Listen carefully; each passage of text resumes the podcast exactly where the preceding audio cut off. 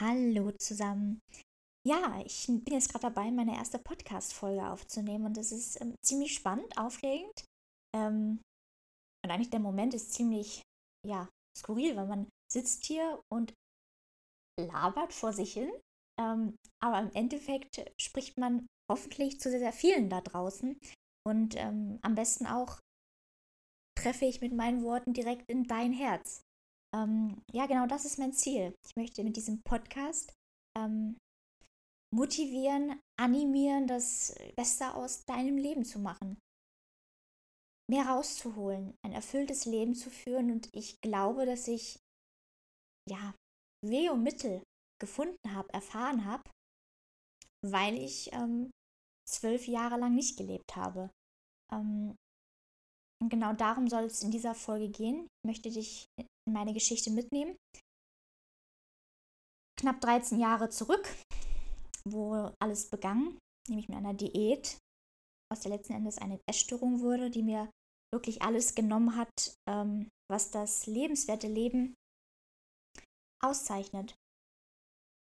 Und all das, diese natürliche Freude, diese Leichtigkeit, dieses intuitive Machen und sich daran erfreuen können, ohne zu rechnen, einfach zu sein, das ist all das, was ich verlernt habe und jetzt wieder lernen möchte, wieder erleben möchte. Ich möchte nicht nur funktionieren, sondern ich möchte wieder mittendrin sein und es wahrnehmen, spüren, tief im Herzen und ähm, es nicht erst zensieren und mir dann irgendein Gefühl einreden, was ich eigentlich wahrhaftig nicht fühle. Und ich glaube, dass dieser Podcast ähm, mir die Möglichkeit gibt, dich an meinen Gefühlen und Gedanken teilhaben zu lassen und vielleicht sowohl in meine, aber auch in deine Gefühls- und Gedankenwelt ein bisschen Klarheit zu bringen. Ähm, normalerweise schreibe ich und bringe so meine Gedanken und Gefühle auf den Punkt, aber ich glaube, ähm, heutzutage hört man lieber zu, anstatt zu lesen. Von daher ist der Podcast doch die richtige Möglichkeit, ähm, um dich an meiner Geschichte, an meinen Gedanken und Gefühlen teilhaben zu lassen. Ich bin lebenshungrig. Und das ist auch der Name dieses Podcasts, weil ich so viel nachzuholen habe, so viel lernen muss, so viel kennenlernen muss, erfahren muss, was in den letzten dreizehn Jahren einfach auf der Strecke geblieben ist, was ich alles verpasst habe, was das wahre und ehrliche, glückliche Leben ausmacht. Beziehungsweise, klar sind wir unseres Glückes Schmied und vielleicht tatsächlich musste ich diesen jahrelangen Umweg gehen, um am Ende ehrlich, wahrhaftig glücklich zu sein und ein erfülltes Leben zu führen, weil diese Essstörung, die mich zwölf Jahre lang regiert hat, ähm, ja auch einen Grund hatte.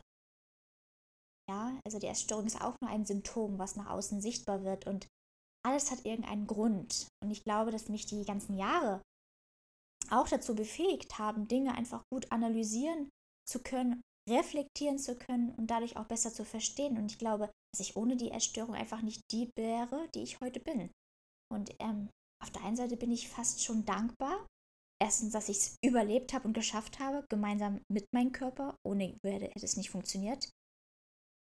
Aber auf der anderen Seite, dass ich daraus hervorgegangen bin, weiser und mit so einem Erfahrungsschatz, den ich einfach teilen muss. Und ähm, genau aus diesem Grund auch dieser Podcast. Ich sehe es als meine Aufgabe an, genau diese Erfahrungen mit euch zu teilen, um vielleicht den einen oder anderen entweder vor so einer Irrfahrt, einer Höllentour, anders war es nicht, zu bewahren oder vielleicht auch Ansätze und Anregungen zu geben,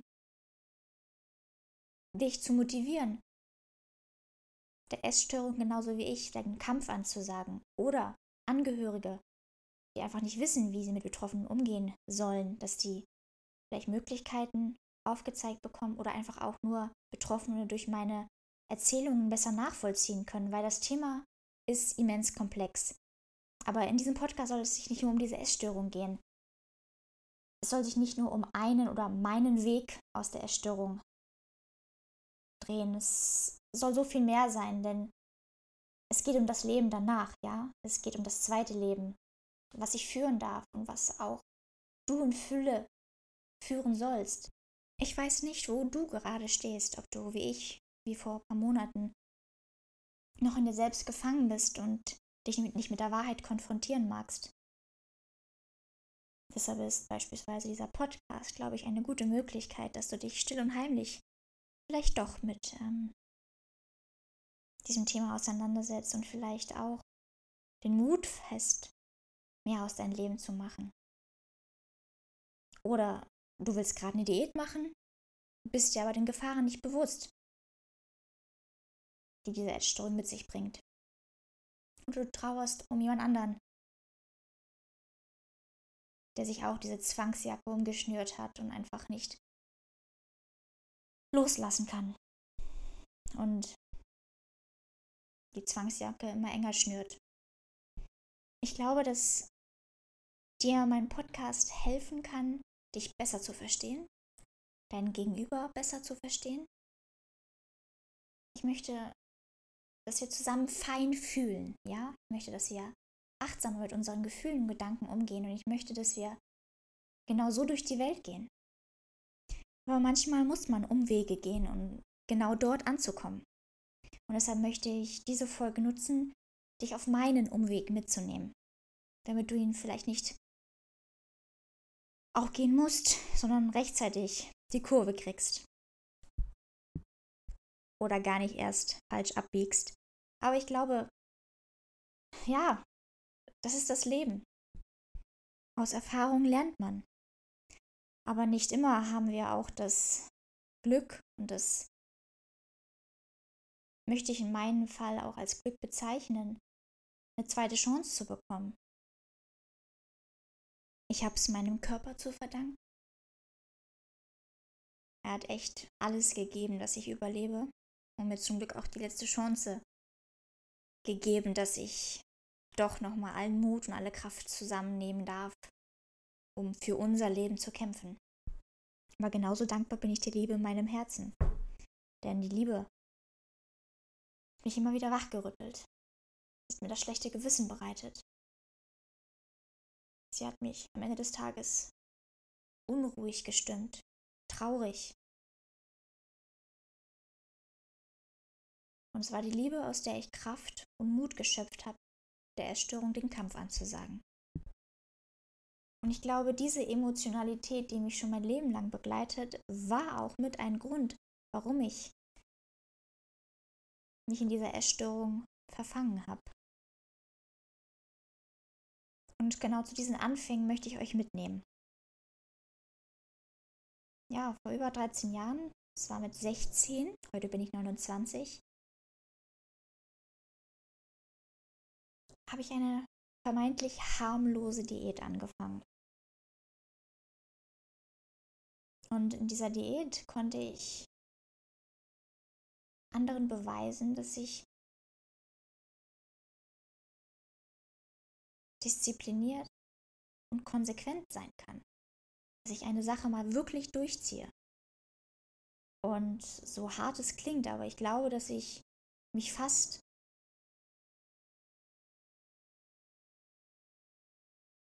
einen Abgrund runterschubsen musste.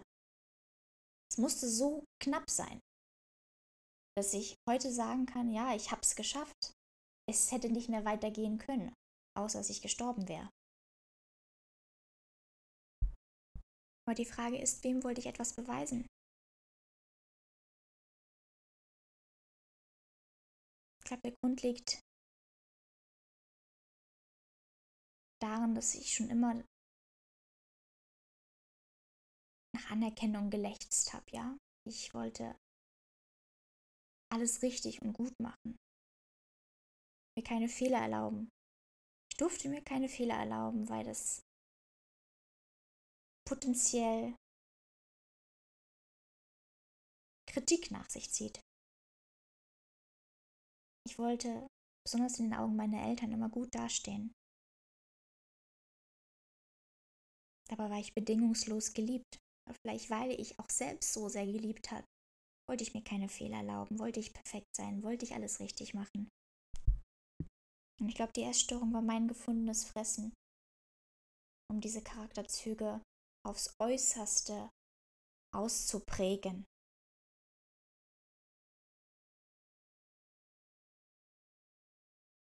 konsequent sein, sich keine Schwäche erlauben, nicht nachlassen, es durchziehen, streng mit sich sein, nicht nachlässig sein, sich im Griff zu haben, sich bändigen können, sich seinen eigenen Gelüsten widersetzen können.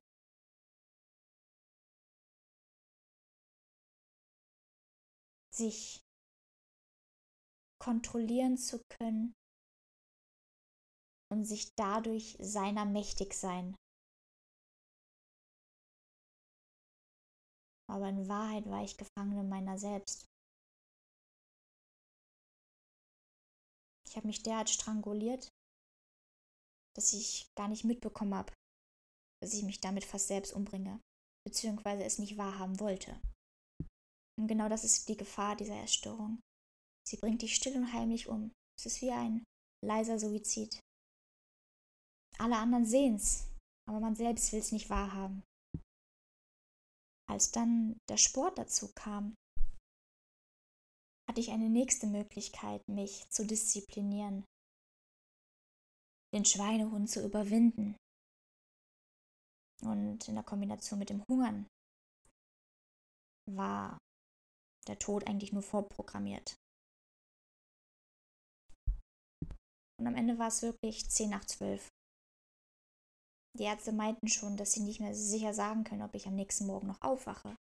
Mein Herz war derart geschwächt, ich lief schon seit Jahren auf Sparflamme und doch hat mein Körper immer wieder alles gegeben, dass ich überlebe. Bis zum bitteren Ende hat er echt alles gegeben und Ich, ich glaube, ich hätte keinen Tag mehr gehabt. Ich habe, glaube ich, wirklich noch, obwohl es schon zehn nach zwölf war, den richtigen Moment abgefangen und die Kurve gekriegt. Und ich erinnere mich noch genau an den Tag. Es war der vierzehnten Februar zweitausendeinundzwanzig.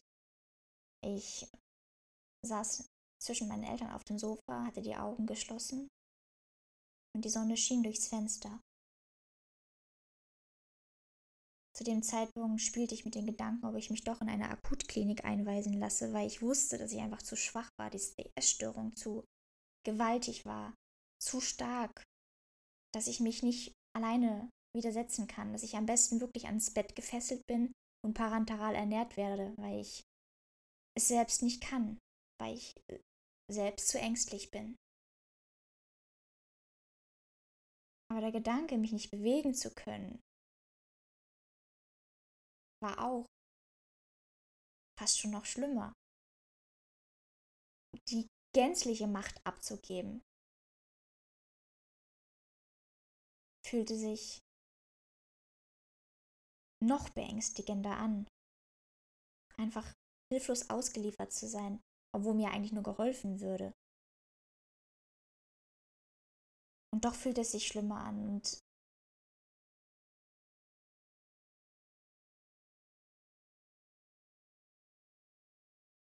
ich wusste, dass ich etwas ändern muss und dass ich keine Zeit mehr habe. Und das erste Mal seit Jahren hatte ich Angst um meinen Körper. Ich hatte Angst, auch wenn ich jetzt was ändern würde, würde mein Körper überhaupt mitgehen. Denn mein Hausarzt meinte, er wüsste nicht, ob meine Organe noch funktionstüchtig sind, ob sie die Nahrung überhaupt noch aufnehmen würden. Von daher wollte er mich am liebsten in eine Akutklinik einweisen, wo ich parenteral ernährt werde, wo ich unter Obhut bin und ähm, für den Fall eingegriffen werden kann. Und auch ich sah darin eine Möglichkeit, wirklich ähm, mein Leben zu retten. Aber auf der anderen Seite war die Vorstellung, im Krankenhaus zu sein, viel schlimmer. Ich bin sehr dankbar, dass meine Eltern das Risiko mit mir eingegangen sind, dass sie an mich geglaubt haben, dass ich etwas ändere und dass sie auch das Gefühl hatten, dass es gut gehen wird. Ich wusste es an dem einen Tag nicht, als ich etwas ändern wollte und ich wusste nicht, wohin es führt, aber ich wusste, dass ich es versuchen wollen würde, wenn mein Körper mitmacht.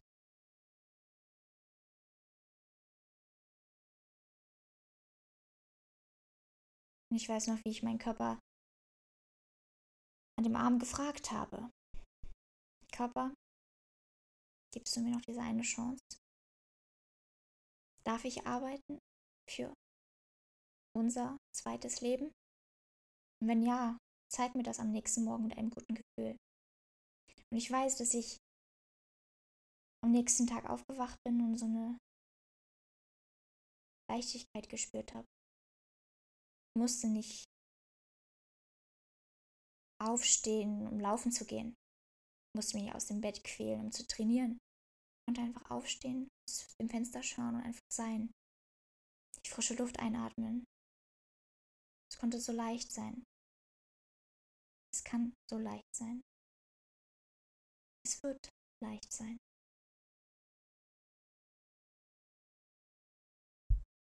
Ich kann mir vorstellen, wie schlimm es für meine Eltern gewesen sein muss, zu wissen oder nicht zu wissen, was jetzt richtig ist.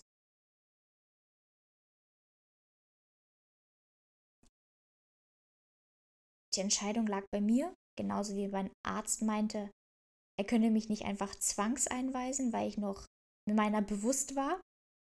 Das heißt, ich musste die Entscheidung treffen und ich wollte etwas ändern, wusste aber, dass ich es nicht alleine kann, dass mein Körper es mitmachen muss. Genauso meine Eltern. Sie mussten nur hoffen, dass es sich bewahrheitet. Und meine Mutter hat im Nachhinein auch zu mir gesagt, dass sie gespürt hatte, dass ich es ernst meine. Und deshalb das Risiko auch eingegangen ist. Und ich bin dankbar, dass sie es mit mir eingegangen sind, genauso, dass mein Körper mir diese zweite Chance gegeben hat. Ja, und seit diesem besagten Tag, dem vierzehnten Februar, habe ich mir keinen Fehler mehr erlaubt. In anderer Form habe ich mir wieder keinen Fehler erlaubt, aber ich habe diese vermeintliche Stärke, die einem zur Gefahr wurde, diese strenge Disziplin einfach ins Gegenteil umgewandt und einfach konsequent das Gegenteil von dem getan, was ich bis dato getan habe. Ich wusste, ich muss einfach nur das Gegenteil machen. Wieder essen. Mich den Gefühlen widersetzen, die mich bis dato regiert haben. Musste einfach machen. Machen. Und je mehr ich gemacht habe, desto leichter wurde es. Anfangs waren es sehr, sehr kleine Schritte. Aber jeder einzelne Schritt war für sich wichtig. Man kann nicht von jetzt auf gleich alles verlangen. Klar kann es für Außenstehende nicht schnell genug gehen. Aber es muss ja auch im Kopf ankommen. Das Essen, was ich zuführe. Das Gewicht, was am Ende des Tages auf der Waage mehr steht. Das muss mich ja auch glücklich machen. Es bringt nichts, wenn ich zunehme, aber nicht dahinter stehe. Deshalb, es mag im Außen nicht viel passieren, aber im Inneren spürt man, ob man weiter ist, ob man gewachsen ist, ob man zur Einsicht gefunden hat. Es ist einfach so viel wichtiger, was im Kopf passiert. Das hat langfristig Bestand und früher oder später folgt auch das Gewicht. Deshalb ist es ein Prozess und es braucht Zeit. Man muss die Geduld mitbringen. Besonders als Außenstehender. Und weil dieses Thema, die Essstörung an sich, schon so komplex ist, dass man die zwölf Jahre jetzt nicht in einer Folge zusammenfassen kann, schreibe ich auch ein Buch, um meine Erfahrung einfach auch schriftlich festzuhalten. Ja, ich hatte zu Beginn gesagt, ähm, dass die meisten ja heutzutage nicht mehr lesen wollen, sondern zuhören. Von daher werde ich auch viele Dinge aus meinem Buch, aus meinem Leben hier mit euch teilen oder all das, was ich noch erleben werde, mit euch teilen. Aber ich glaube, dass die Erfahrungen und Erkenntnisse, die ich bis dato gesammelt habe, einfach auch festgehalten werden müssen. Ich sage, das ist eine Art Lebenswerk, es ist mein Erbe, was ich hinterlassen möchte. Und das möchte ich jetzt nicht einfach nur runterrattern, das muss ähm, sauber und strukturiert auch niedergeschrieben werden, durchdacht werden. Und ich möchte einfach mein Lebenswerk mit euch teilen, in einem gesammelten Werk. Und in diesem Podcast soll es sich nicht nur um die Essstörung drehen, ja, es soll um sich um das Leben danach auch vieles drehen und ähm, wie ich zurück ins Leben finde, wie ich mich gesund aufbaue, wie ich den Leistungssport wieder ehrlich betreibe, denn ich bin nicht nur die Essstörung, ja, ich bin so viel mehr und ich möchte genau das erfahren und erkunden und auf diese Reise nehme ich euch mit. Aber ich werde hier zukünftig nicht nur Monologe führen, ich werde auch mit tollen Menschen sprechen dürfen, die ihre Denkweisen mit uns teilen. Ich möchte, dass wir uns gegenseitig inspirieren und ähm, ja, lebenshungrig machen, dass wir mehr aus unserem Leben machen, mehr rausholen und ein erfülltes oder erfüllteres Leben führen, weil ich denke, es geht immer besser und ähm, wir sollen uns nicht zufrieden geben, sondern Kraft und Motivation aus kleinen Dingen ziehen und vielleicht können andere uns auf diese Dinge aufmerksam machen. Und deshalb auch dieser Podcast, lasst uns mehr aus unserem Leben machen, denn wir haben nur dieses eine.